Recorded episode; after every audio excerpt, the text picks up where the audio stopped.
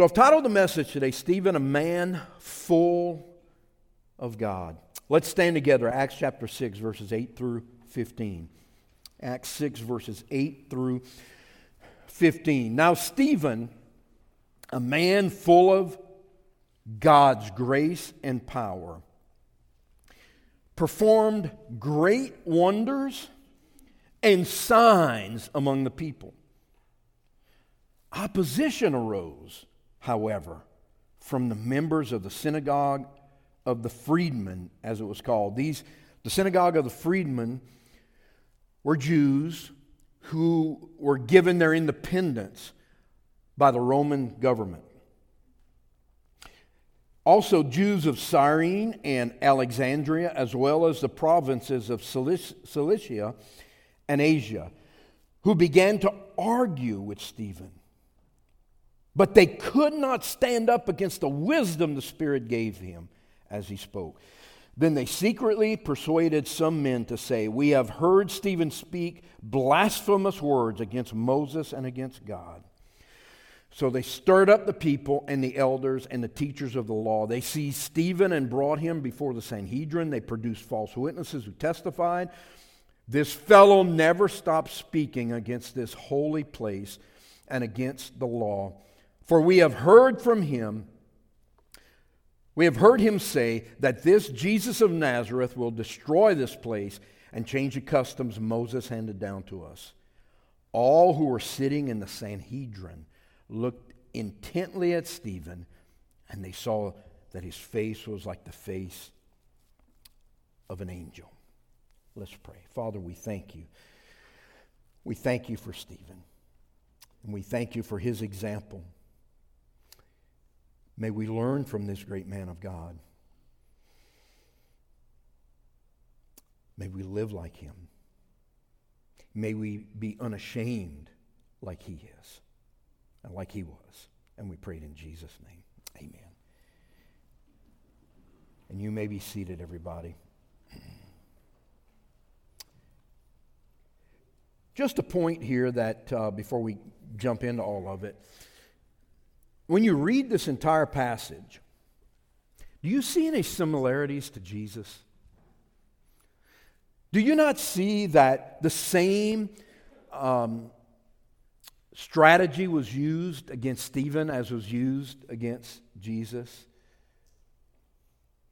They basically bribed people to make up things. They brought him and drug him before the Sanhedrin, which was a group of religious leaders. They lied about him, and they eventually killed him. I want you to notice several things. There are two, two segments to this message, and I'll lay it out. No, number one is the, the opposition. Notice the opposition. In verse 9, it says, Opposition arose, however, from certain groups of the Jewish synagogue. Let me, know, let me, let me point out several things to you about this opposition. Number one, this opposition was religious but not spiritual. Very religious, but they weren't spiritual. I want to tell you this in applying this to our lives, we see this happen quite often. Many times, godly spiritual people are opposed by those who claim to be brothers or sisters in Christ, when in actuality, they're not really brothers or sisters. They're, they're either apostates, actually, an apostate is one who's repudiated the faith, or they're, they're false, they're not true Christians. and they have a form of godliness, the Bible says, but they deny the power thereof. In other words, they talk the talk. They may, in public settings, walk the walk or look like they walk the walk. They're very religious, they're observant to religious traditions, but they're not spiritual, meaning they don't have a relationship with Jesus Christ and they're not truly saved. And let me just say this to you keep this in mind. As you live for God as a committed Christian, there are times in your life that you will have those who claim to be Christians who will be in opposition to you and actively fight against you and, and, and create opposition against where you're going in your heart and life. And those people are very religious, but not spiritual. You know what one of the saddest things in the world is? That's to be a religious person, but not a spiritual person. You know what that means? That means you have all the looks of being a Christian, but you're not really a Christian. And you're going through all of the, the um, all of the steps, all of those things, but you're not really a Christian. What a shame it would be to live like that your whole life and to stand before God and God say to, me, uh, say to you, or to me if we were in this situation, Depart from me, you workers of iniquity. I never knew you. There will be many, the Bible says, in that day who will say, Lord, haven't we done great things in your name? Haven't we cast out demons in your name? And Jesus will say, I never knew you. Second thing about the opposition I want you to notice is that they were argumentative, not teachable. Argumentative, not teachable. In verse 9, it lays out who these people were. And it says, and they began to argue with Stephen. They began, began to argue with Stephen. You know, I've found over the years that people ask questions, and sometimes questions are very, very good, and sometimes they're not. Sometimes they reveal something about you. Let me give you an example of what I'm talking about. When I was on a mission trip to India back in 2005, in one of the towns that we were in, in that group of Christians that we were a part of, there was a man who seemed to be everywhere that we were. So when we were at, at at, at, the meetings, he was there. Then we were at a private home, he was there. Then when we were uh, going around the village, he was with the group. And what he was doing, he constantly was questioning us about everything. He claimed to be one of the believers. And in those questions, I noticed a pattern. He would ask a question, we would give an answer, and then yet he would never listen to the answer, and he was always trying to get to something else.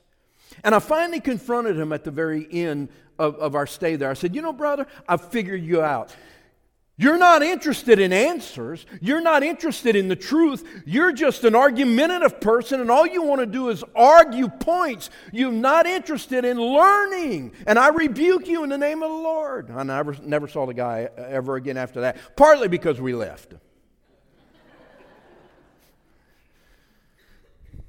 And I'll just never forget that spirit, just argumentative, argumentative, argumentative. There was no he had no teachable spirit. And that's a sign to you. These people were in opposition. they were religious and not spiritual. And they had a very argumentative spirit. It says a lot about you there when you have that point. It's not to say that you don't have good questions. I love good questions.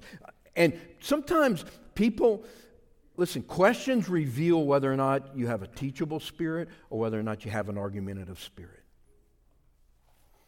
Number three, they had position, but no power or standing with God. They had position, but no power or standing with God. It says here uh, in verses 8 through 10, you, you see who they were. They, they were part of this group, and then they became part of the Sanhedrin. And it says that um, they could not stand up against the wisdom, and the, uh, the Spirit gave Stephen as he spoke. They had no standing with God, they had position but no power with God. There are a lot of people in this world that have position, that have title.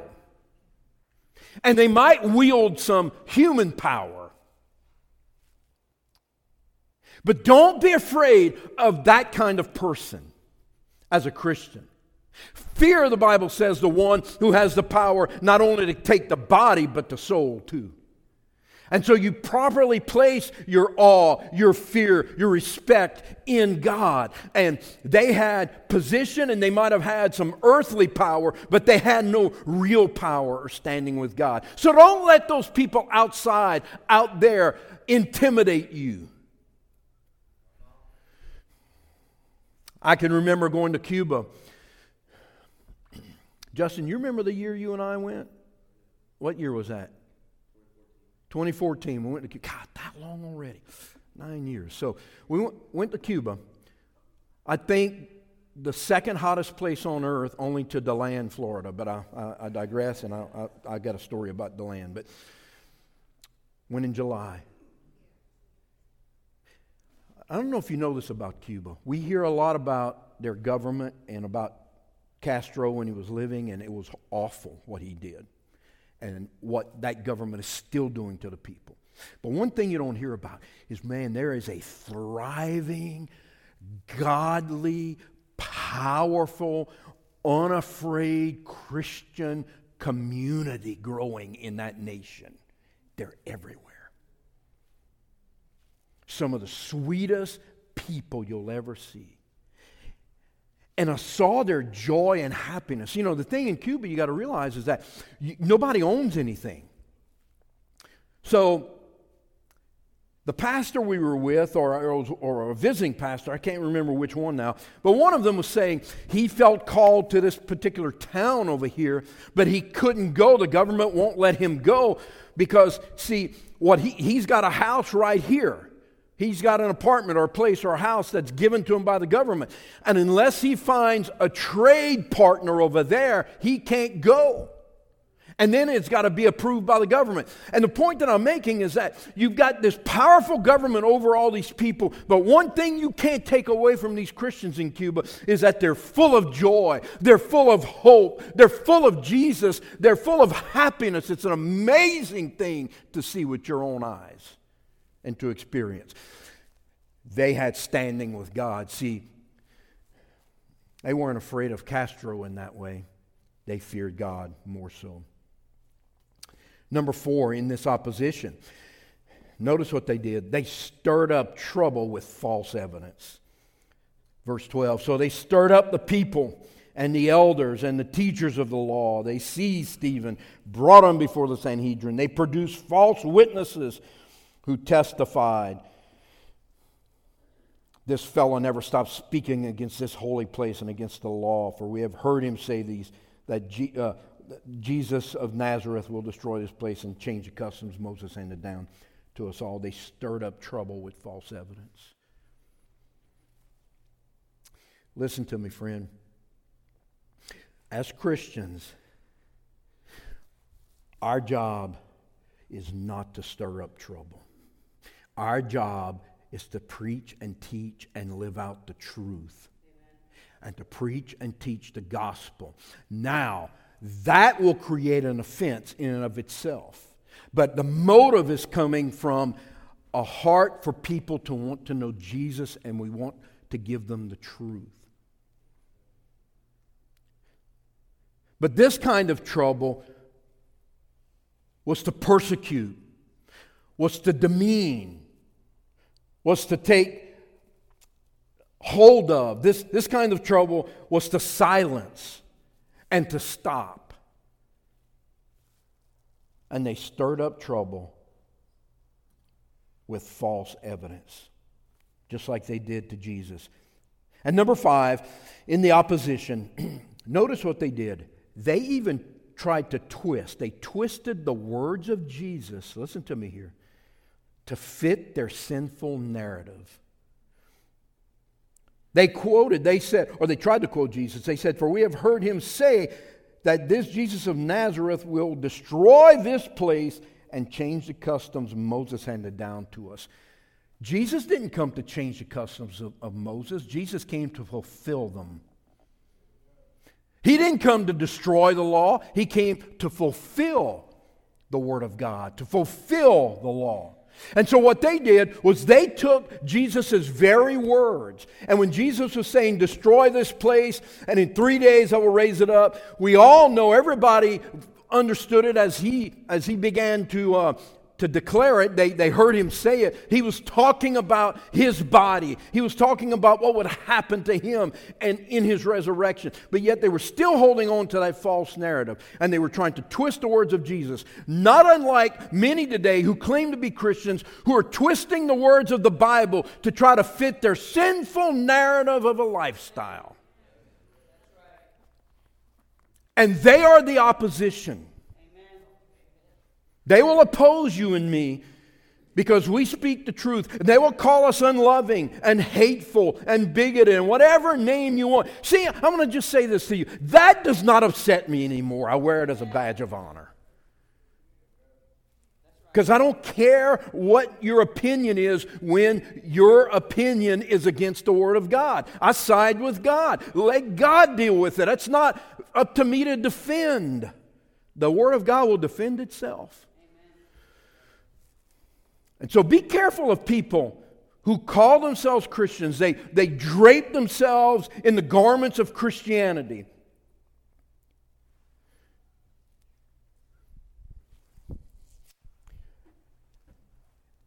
And some because they have no courage, and many in that group because they are not Christians. They twist the Word of God. How can anybody read the Bible and think that homosexuality is okay in a Christian virtue? How can anybody read the Bible and think that same sex marriage is okay by God? The only way you can do that is to twist the Word of God.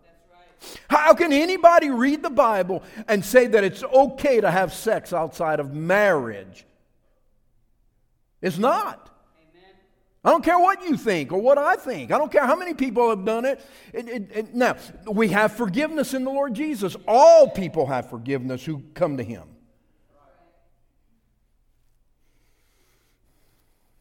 Well, I'm a Christian, but I can still have my desires and I can still, I can call myself a gay Christian. That would be like me calling myself an adulterous Christian. Hey, y'all, meet me. I'm Corey. I'm a fornicating Christian.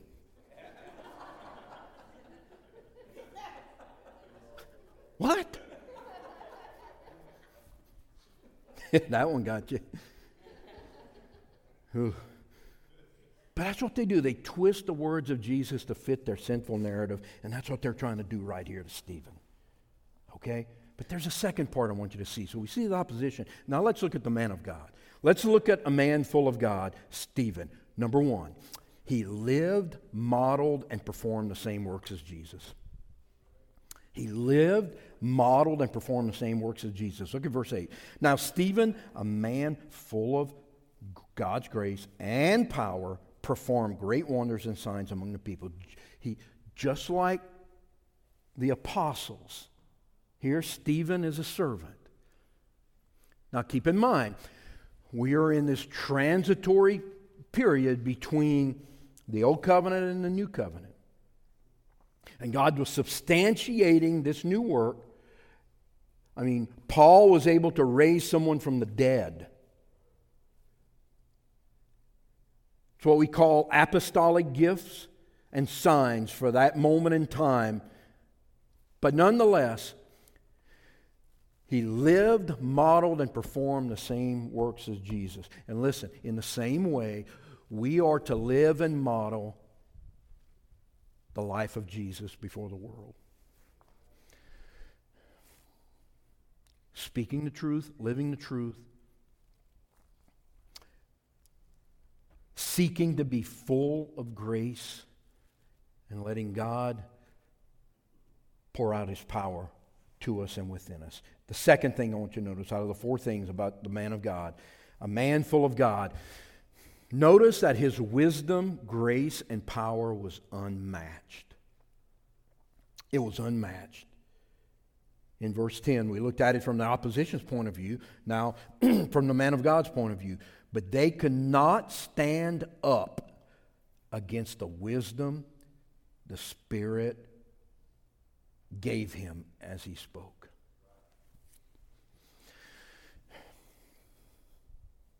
I heard a preacher recently say, and I'm going to give him the benefit of the doubt that he didn't mean it quite in this way because the Heavenly Father knows I stick my foot in my mouth quite often. And I can say things and you might take it a different way and I didn't mean it that way and I, so I get that. But I've heard more than I've heard it said more than once. But I heard this said recently that Jesus chose fishermen because they were dumb. Hmm. Who did uh, who did Jesus use on the day of Pentecost to preach one of the greatest or the greatest Christian message ever preached? Thousands were saved that day. Oh, one of those dumb fishermen. No, they were uneducated from a formal education standpoint, but they were not dumb. They were not not smart. Some of the smartest people I know are people who work with their hands, who are involved in the trades. I mean, some of the greatest people that have built the greatest businesses didn't have a college degree. No, here were uneducated, unpowerful, unconnected people in the world that God was using. This man in particular, Stephen, he was full of wisdom because he probably knew the knowledge of God that came from the Word of God. He allowed that to permeate within his spirit. The grace of God was upon him, and he had unbelievable personal power. And says that he was full of grace and power. You know, we talked about that today in Sunday school, that a man, a, a physical man, should be, could be dangerous. And we studied about Moses today and how Moses, early on in his life, murdered a man, killed a man in his anger and rage because his power was misplaced early on in his life. But as he grew in the second set of, you know, between age 40 and, and age 80, he, he became uh, full of wisdom and, and then usable to God. And he was able to direct that power in, a, in, a, in an amazing direction. And God used him to lead God's people through the Red Sea and ultimately through his leadership into the promised land, even though he didn't get to go.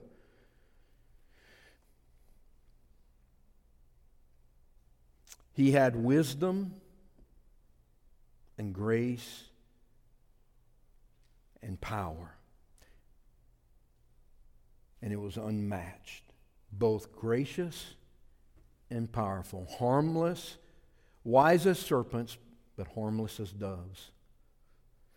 That's the kind of man Stephen was. He was a man among boys spiritually. And yet, this circus, this court that he was with, this group of Sanhedrin, these religious potentates. Somebody asked me one time in the middle of a sermon, I used the word potentate. He was sitting about where Eric is sitting right over there. I think you remember who that was. He asked me, and he said, What is a potentate? I said, A grand poobah a grand poobah Meaning somebody that's got some power, that thinks that they're all that around these, these, these, the Sanhedrin. They, they thought they wielded a lot of power, and they did to affect people's lives, no doubt. But their power was, was nothing compared to Stephen's. You might have people in your life that have a lot more money than you that have a lot more position in this world than you and that can wield it against you. But always know this that if you walk with the Lord, you're filled with grace and His power. Listen, the power that you have can never be matched by them. Because it's unworldly. It's not of this world, the power that God gives you. Number three, He was led inspired and filled with the Spirit. Don't let this go by you when you read this in verse 10. It says, But they could not stand against it, the wisdom the Spirit gave him as he spoke. What does the Bible say? The Bible says in Zechariah, It's not by might, not by power, but by my Spirit, says the Lord. He was led, inspired, and filled with the Spirit. What does that mean? That means that he was controlled by the Spirit. Last week we said that, you know, they chose these seven men full of the Holy Spirit, which means that they were under the control of the Spirit of God. And then daily, they were allowing themselves to be filled with the Spirit. Every day when we wake up, we have a choice. I have a choice to be filled with Corey and his frustrations or to be filled with the hope and the love and the power of the Holy Spirit. And some days, to start the day, Corey takes over because the flesh is weak. Yeah, absolutely. But as a Christian, you know that the, your, your, your, disposition isn't right. You sense it, you know it, you feel it, and, and you, you can't quite get it right until you surrender your will, your feelings, your thoughts, your anxieties on that day to the Holy Spirit. And then He fills you. And then you can be led and inspired by Him to do what you normally can't do. There's a verse in the Bible in Ephesians chapter 5 it says, Be filled with the Spirit no, it, no, actually it says, do not be drunk with wine, which is dissipation, but be filled with the Spirit. And then it says, singing and making a melody in your heart, singing psalms and hymns to each other. You say, why, why, why, why did you use drunkenness and filling with the Spirit? Because, see, when you're drunk, you do things that you otherwise might not do in your right mind.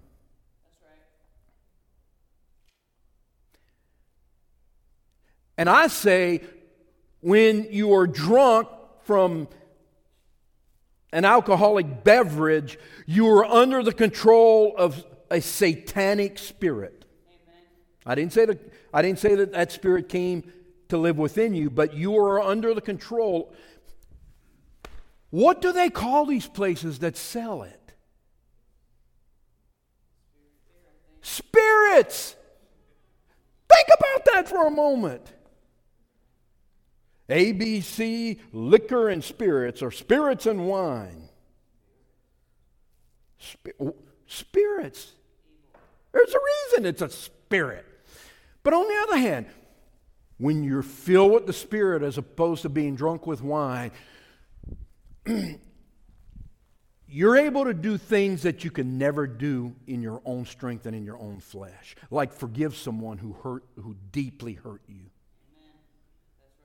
or love someone who's an enemy to you, or shake the hand of someone that's deeply wronged one of your family members.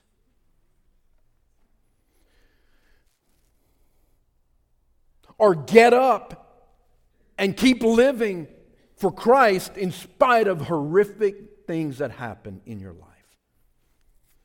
Stephen was a man he was led and inspired, and he was filled with the Spirit. The last thing I want you to see is this. This is pretty amazing. the presence of God was visible in his appearance.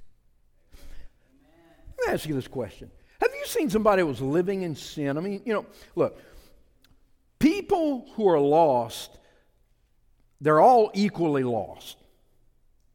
The businessman that's a multimillionaire that wears all the nice clothes, got the yacht, got the best vehicle, got the nicest of everything, versus the drunk on Skid Row. They are both hopelessly lost without Christ. What's the difference? The difference is in the outward. Um, um, I just had the word on the top of my, my thought process. Uh, the outward decay. The outward decay just looks different. And somebody who's lost, and you know, I, will never forget this. I saw a picture of my dad years and years and years ago. I remember this picture vividly. Um, it's before he was saved. It was in a time in his life when he was very troubled. Things were difficult in our lives. And then another picture I saw you know, a year or two after he was saved. And I put those two pictures side by side. And one was a younger man, one was, an, you know, 10 years older perhaps. And the picture was striking. The man who was lost before salvation looked, looked miserable, looked unhappy. And the man in this other picture was glowing, if you will. Haven't you seen that in people? Who once were living in sin away from God, they get saved and all of a sudden they change? Isn't that a beautiful thing? Their presence, the presence of God, is visible in their spirit. Well, here's, here's what's amazing and on their face. they used Moses and they said, uh, Jesus of Nazareth will destroy this place and change the customs Moses handed down to us. Here's the irony about this Remember what happened to Moses when he went to get the Ten Commandments? And he would spend time with God? Anybody remember this in the Old Testament? What did he have to do to himself when he went back to the people? He had to cover his face because he had been in the presence of God that people could not, it would be like looking into the sun. Your eyes would kind of be burnt. Couldn't look upon Moses, so he had to put the veil over his head. And when Moses wasn't spending time with God anymore, so that the people would think that he was still spending time with God, he'd still put the veil over his head.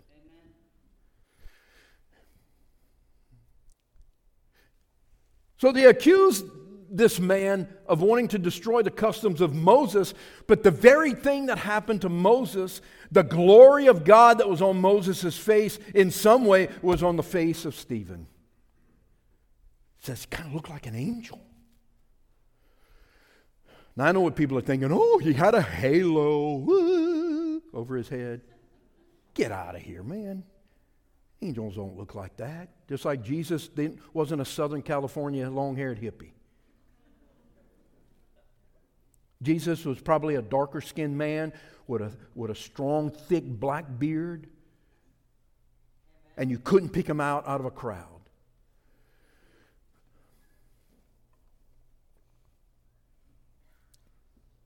Angels? Why do you think every time an angel appears to somebody in, in, in the Bible, the first thing they tell, tell everybody, don't fear?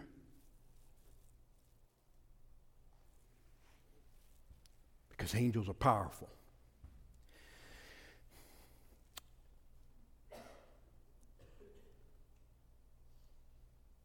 When they looked at Stephen, they saw that his face was like the face of an angel. God, the presence of God was visible in his appearance. Church, Christian, I end with this.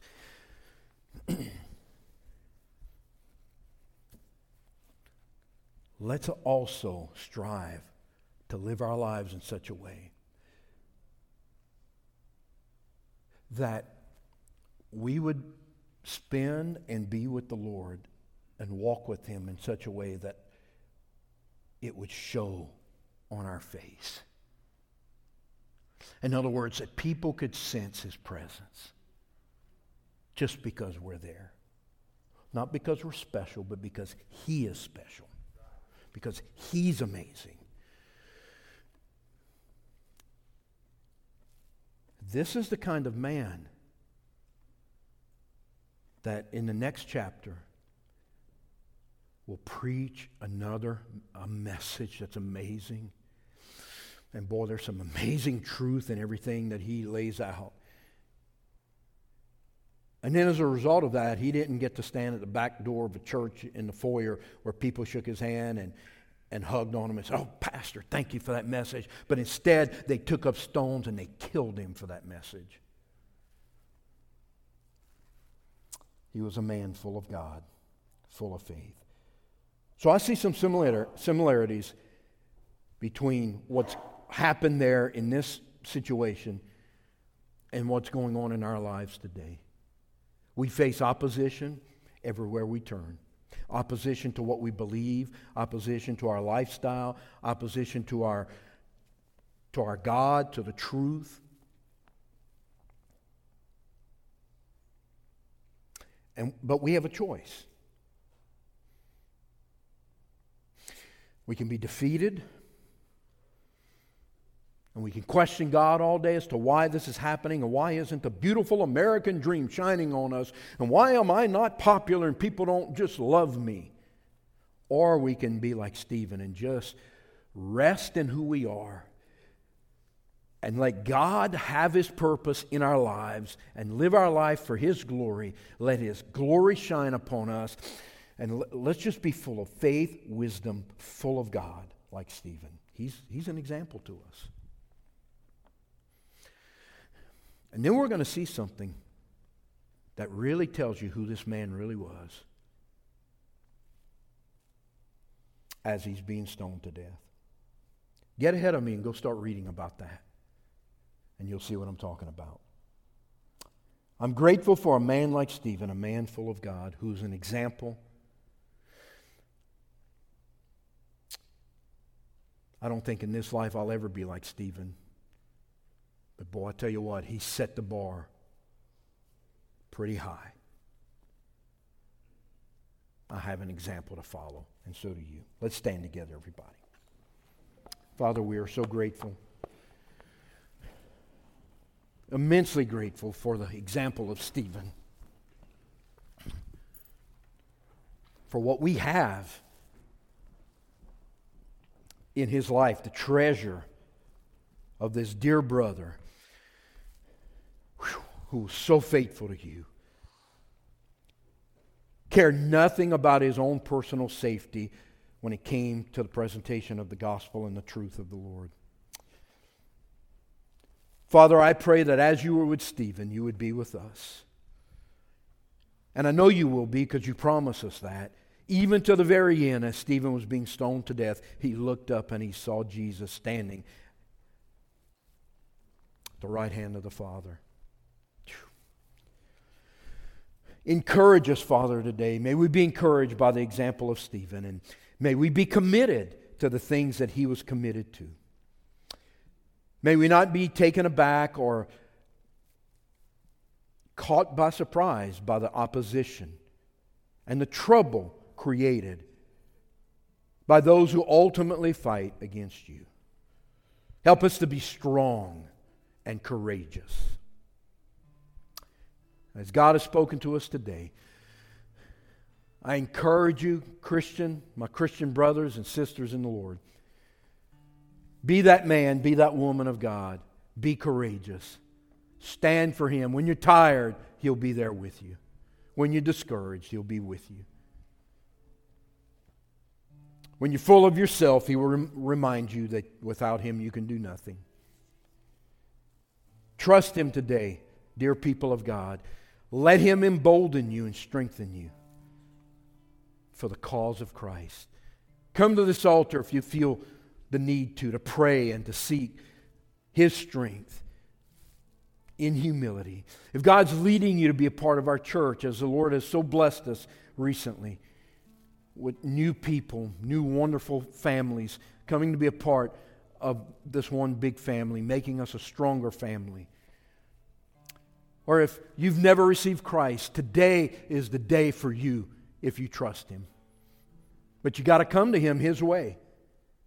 You don't come making demands, you come just as you are, trusting Him, humbly receiving Him as your Lord and Savior today. And He will fill you, He will change you, He will clean you up. And then you can be part of a family where we can all grow together for God's glory. Maybe some of you want to come and pray for Vacation Bible School. Pray for these workers. Pray for our children. Pray for everybody involved, all the hard work that they put in. We have a lot to pray about. Thank you, Father.